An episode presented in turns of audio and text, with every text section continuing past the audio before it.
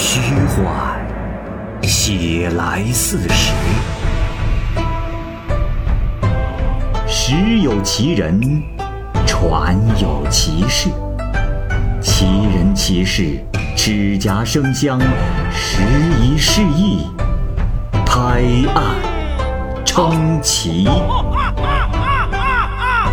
欢迎收听《蚂蚁晒尔》系列节目之《白话唐宋传奇》，蚂蚁播讲。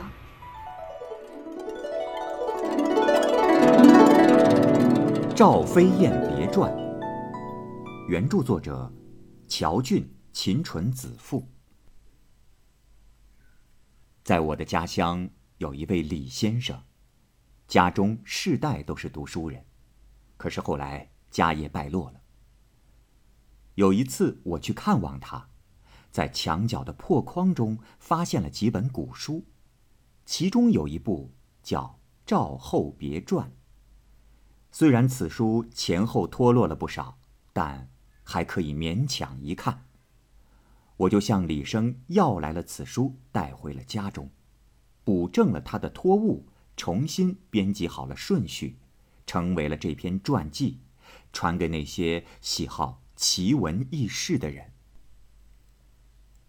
赵皇后腰骨十分的纤细，喜欢小步行走。好像手中捧着一枝花一样，颤颤巍巍的，别人都无法模仿。在阿阳公主家中时，有飞燕的美称。进宫后，又把她的妹妹引荐给了汉成帝，也受到宠爱，被封为昭仪。昭仪特别喜欢说笑，骨骼纤秀，肌肤滑润。飞燕和何德二人。都是天下第一的美人儿，姿色压倒了后宫所有的佳丽。这里补充说明一下，阿阳公主呢是西汉的公主，阿阳公主曾经在府中教养过赵飞燕和赵合德，后来赵氏姐妹得到了汉成帝的宠幸。文中所说的赵皇后就是赵飞燕，而文中所称的昭仪就是赵合德。赵皇后自从把自己的妹妹昭仪引荐给皇帝之后，这汉成帝就很少到皇后居住的东宫来了。昭仪住在西宫，太后住在中宫。皇后呢，是日夜盼望能生一个儿子，好为日后自己的地位长久的巩固做好打算。于是，就常常用小牛车载了少年的男子入宫与其私通。有一天。成帝只带了三四名随从朝皇后的宫中走来，而皇后正在和别人私通，还不知道。身边的人就急忙的前来报告，皇后惊慌失措，仓促的出来迎接成帝。皇后衣冠不整，头发散乱，言语失常，这成帝啊，心中就起了疑心了。成帝坐下来之后没多久，又听到壁橱中有人咳嗽的声音。成帝便起身离去了，从此成帝就有了要杀掉皇后的念头，只是因为赵昭仪的缘故，忍着没有动手。一天，成帝和赵昭仪正在饮酒，成帝忽然撸起了袖子，睁圆着双眼直瞪着昭仪，怒气冲冲，不可冒犯。昭仪连忙起身离开座位，伏在地上谢罪说。陛下，臣妾出身贫寒低微，又没有权势之人可以倚仗。一朝有幸进入后宫，充当服役之人，想不到能独得皇上的恩宠，受到特别关怀，超于众人之上。妾自持得到圣上的恩宠怜爱。一定会招来许多人的嫉妒诽谤，再加上，妾不知忌讳，冒犯了皇上的威严，使得皇上发怒。臣妾愿求速死，以宽慰皇上的心怀。说着，这眼泪就不住的流淌了下来。这时，皇帝亲自扶起了昭仪，说：“哎，爱妾，快快起身。”此事与你无关。只是你的姐姐，哼！我要剁掉她的脑袋，砍掉她的手脚，将其扔至厕所之中，防解我心头之恨呐！昭仪问道：“这，陛下，不知姐姐因为何事得罪了圣上？”成帝就把壁橱中藏有人的事儿告诉了他。昭仪说：“陛下，妾通过皇后才得以进入后宫。皇后要是死了，我怎肯独活在世上？另外，陛下若是无缘无故的杀掉皇后，这天下的百姓一定会因此非议陛下。妾愿替代姐姐投身油锅之中。”死于刀斧之下，于是放声大哭，一头就栽倒在地上。成帝大吃一惊，连忙起身扶起昭仪，说：“你，哎呀，我原本就是因为你的缘故，本来决定不杀皇后了，只是说说罢了。爱妾又何必伤心到如此地步啊？”这过了很长的时间，昭仪才回到了座位之上。昭仪又问起这壁橱中人的情况，成帝已暗中查访出了他的行踪，原来是素卫陈崇的儿子。成帝就派人到陈家把他给杀了，而且撤销了陈崇的职务。昭仪去面见皇后，把皇帝所说的话都对他讲了，还对他说。姐姐，是否还记得当初我家贫穷之时，饥寒交迫、无法生活的情况？那时，姐姐让我和邻家女孩一起打草鞋，到集市上卖掉买米。有一天，买了米回来，遇到了大风雨，没有火烧饭，又冷又饿，睡不着觉。姐姐让我抱住你的后背。二人一起痛哭。这些事情，难道姐姐不曾记得了吗？如今，有幸富贵了，没有人能比得上咱们。姐姐为何如此糟蹋自己？如果再有什么过失，皇上若再是发怒，事情就无法挽回了。到时候，不要说身首异处。恐怕要被天下人耻笑。今天之事，我还能救姐姐。但生死无常，假如有一天我死了，姐姐又能靠谁去？说着，就又哭泣不止。这皇后听了也哭了。从此之后，皇帝不再到皇后宫中，能侍奉成帝起居的，就只有昭仪一人了。一次，昭仪正在洗澡，成帝在暗中偷看，侍者报告昭仪，昭仪急忙跑到了烛光背面躲避。成帝看到后，就更加的心神飘荡。又有一次，昭仪洗澡的时候，成帝就暗中赏赐侍者，特别嘱咐他不要报告。成帝就在屏风的缝隙中偷看，只见。昭仪坐在香雾氤氲的浴场中，好像浸没在三尺寒泉中的一段美玉。成帝神思飞荡，不能自持。成帝对近侍者说：“唉，这自古以来，皇帝没有立两个皇后的。若是可以，我定要立昭仪为后。”后来，赵皇后得知成帝见过昭仪洗澡后，对其更加的宠爱。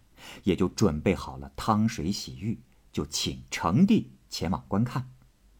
成帝到后，皇后才进入浴池。皇后赤裸着身体用水浇成帝，不成想，越是有意亲近，反而成帝越不开心。没有亲昵完，这皇帝就转身离去了。皇后哭着说：“这也是没有办法的，皇上的爱心。”都专注在了妹妹一人身上。皇后过生日的那天，昭仪前去祝贺，成帝也一同去了。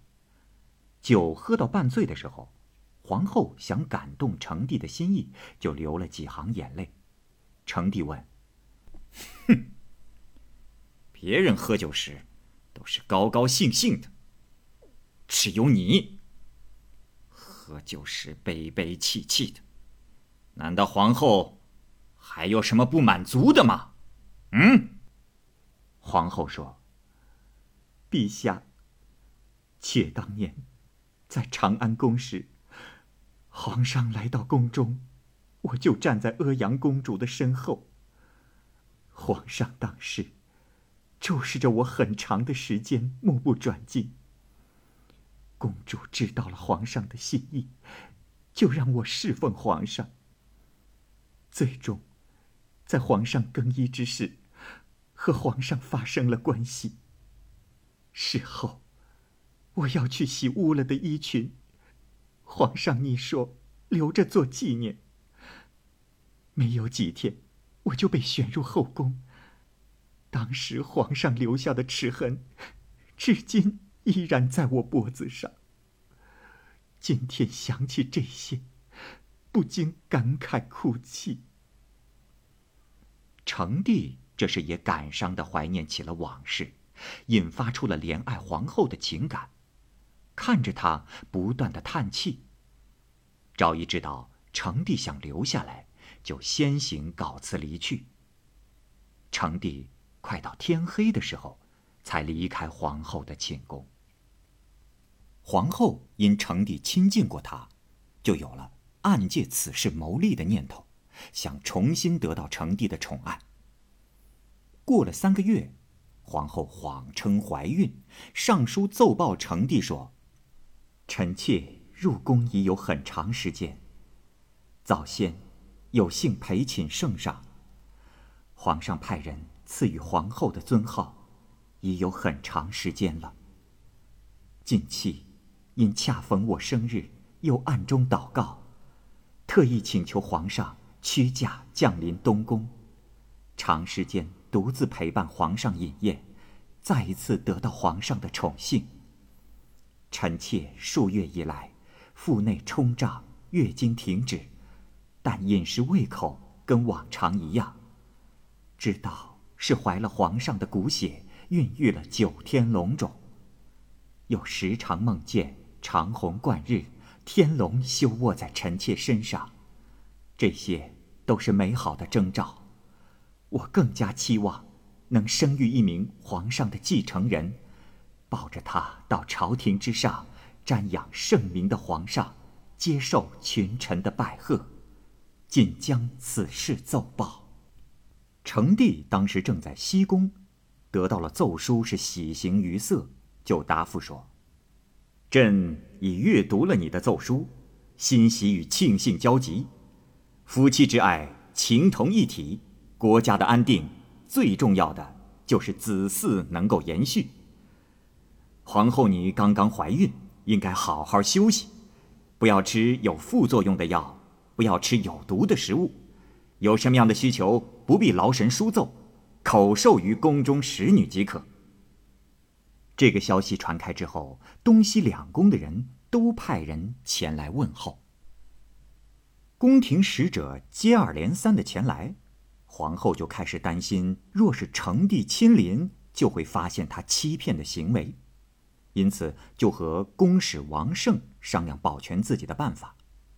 王胜对皇后说：“呃，娘娘，不如就借口说，怀有身孕的人不宜接近外人，而接近外人则会触动胎气，触动了胎气。”有可能引发流产，皇后就派王胜奏禀成帝，成帝于是就不再看望皇后，只是派使者探问是否平安。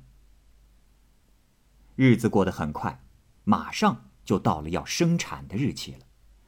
成帝已经准备好了育儿的仪式，皇后又召来了王胜及宫中的亲信，说：“大人，你从任黄门郎起就出入后宫。”是我使你们父子二人有了今天的富贵。我想为今后打算，出于私心假称怀孕，其实并没有这么回事儿。大人，你是知道的。只是现在已经到了该生产的日子了，不知你们能为我想什么样的办法？如果事情办成，你们的子孙万代都会得到好处的。王胜说。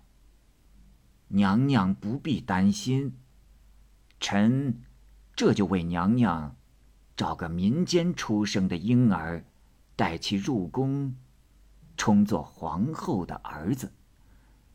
娘娘放心，只要此事做的秘密不泄露出去，也不会有什么害处。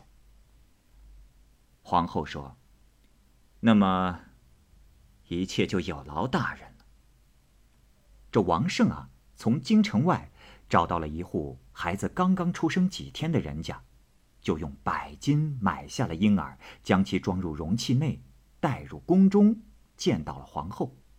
可是，当容器打开之后，这孩子已经死了。皇后非常吃惊地说：“这，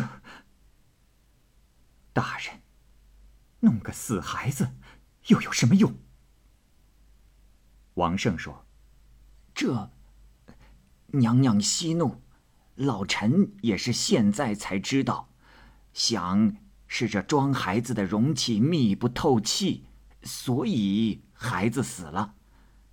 娘娘，容老臣再去找一个孩子，放在容器内，在上面打些洞，使空气能够流通，想孩子不会有事的。”王胜。又去找了一个孩子，当他走向宫门想进去的时候，这孩子就惊恐的大声啼哭。王胜也没办法，不敢进宫了。过了一会儿，孩子不哭了，他又想带着孩子走进去，孩子就又像上次一样的大哭。这王胜始终不能进入宫门。这后宫的守门森严，就是因为啊，以前发生过壁橱中藏人的事情。所以，成帝自此之后就下令要更加严格的盘查。王胜来见皇后，详细的说明孩子因为惊慌啼哭的事。皇后这时哭着说：“这若是这样，该如何是好？”这时，皇后怀孕啊，已经超过了十二个月了。成帝也已经渐渐感到怀疑。有人暴奏成帝说。陛下，想当初帝尧的母亲怀孕十四个月才生下帝尧，呃，皇后所怀的一定是位圣人，请陛下放宽心。皇后最终也无法可想，只得派人奏报成帝说：“臣妾昨晚梦见龙卧于地上，不幸啊，刚出生的皇儿夭亡了。”成帝感到非常的惋惜。昭仪是知道皇后在欺骗成帝的，就责备皇后说：“姐姐，皇子刚出生就死了，难道还会因为是不足月吗？这样的话，三尺高的小孩都欺骗不了，何况是万民之主呢？若是一旦真相暴露，我真是不知道。”姐姐要死在哪里了？当时后宫主管烹茶的宫女朱氏刚好生了个儿子，宦官李守光就奏报成帝。成帝当时正和昭仪在一同吃饭，昭仪听到这个消息后就非常的愤怒，对成帝说：“皇上，你，皇上可记得，上次你对我说，是从中宫过来的。”而现在，朱氏却生了个儿子，这是从哪里来的？于是便一头栽倒在地，放声大哭。成帝亲自将昭仪扶起来，坐在座位上。昭仪便呼唤宫吏寨龟来说：“快去，把那个孩子给我带来。”寨龟取来了孩子，送上。昭仪对寨龟说：“你。”去替我把他杀了。寨龟还有所迟疑，昭仪就大怒，骂道：“还愣着做什么？我用金钱养你们，是让你们干什么的？你要不干，我连你一起杀了！”寨龟就只得把婴儿摔死在宫殿营柱的石柱上，扔到井里。后来，又将后宫中所有怀孩子的宫女，都全部的杀死。到了晚年，成帝步行迟缓，精力疲惫，不能和昭仪欢爱了。有位方士就进献了一种丹药，这种丹药要放在火中焙烧一百天才能制成。先用瓦罐储满水，然后把丹药放入水中，那水就会立即沸腾起来。倒去沸水，换上新水。这样持续十天，直到投入丹药后水不再沸腾，这丹药才能服用。成帝每天吃一颗，和昭仪在一起的时候就非常的见效。一天晚上，在天庆殿中，昭仪喝醉了酒，就一下给成帝吃了十粒药丸。上半夜，成帝在帷帐中抱着昭仪，只听见他痴痴的笑个不停。可是到了午夜之后，成帝便昏昏沉沉，自知有些不妙，想要坐起身来，在黑暗中却扑倒了身子。昭仪急忙起床，举着蜡烛去亲自查看成帝，只见成帝的精液如泉水一般涌出，过了一会儿，就断气了。太后派人紧急审问昭仪，追查成帝得病的原因，昭仪。于是就自杀了。这皇后一直住在东宫中，长久得不到成帝的宠幸。一天晚上，皇后睡下后，梦中受到了惊吓，啼哭了很长的时间。侍者喊着问她，这才醒了过来。于是她告诉侍者说：“哦，我刚才梦见了皇上，皇上从云间赐给我座位，让我坐下。”命人献茶，身边的人禀奏皇上说：“皇后自从侍奉皇上，行为不够检点，不应该喝这茶。”当时我心中不愉快，我又问：“昭仪在哪里？”皇上说：“因为他多次杀害皇族子嗣，现在已被贬罚做了大王八，住在北海的阴水沟里。”受千年冰寒之苦。说完，就放声大哭。后来，北疆大肉之国国王在海上渔猎，看见了一只大王八从洞穴中出来，头上还戴着玉钗，伏在波涛上长久的伫望，情意绵绵的，好像对人颇眷恋的样子。大肉之王派使者向梁武帝请教，梁武帝。就用赵昭仪的故事回答了他。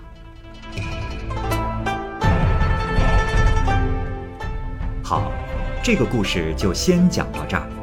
欢迎您继续关注《蚂蚁晒尔》系列故事《白话唐宋传奇》。感谢您的收听，我是蚂蚁。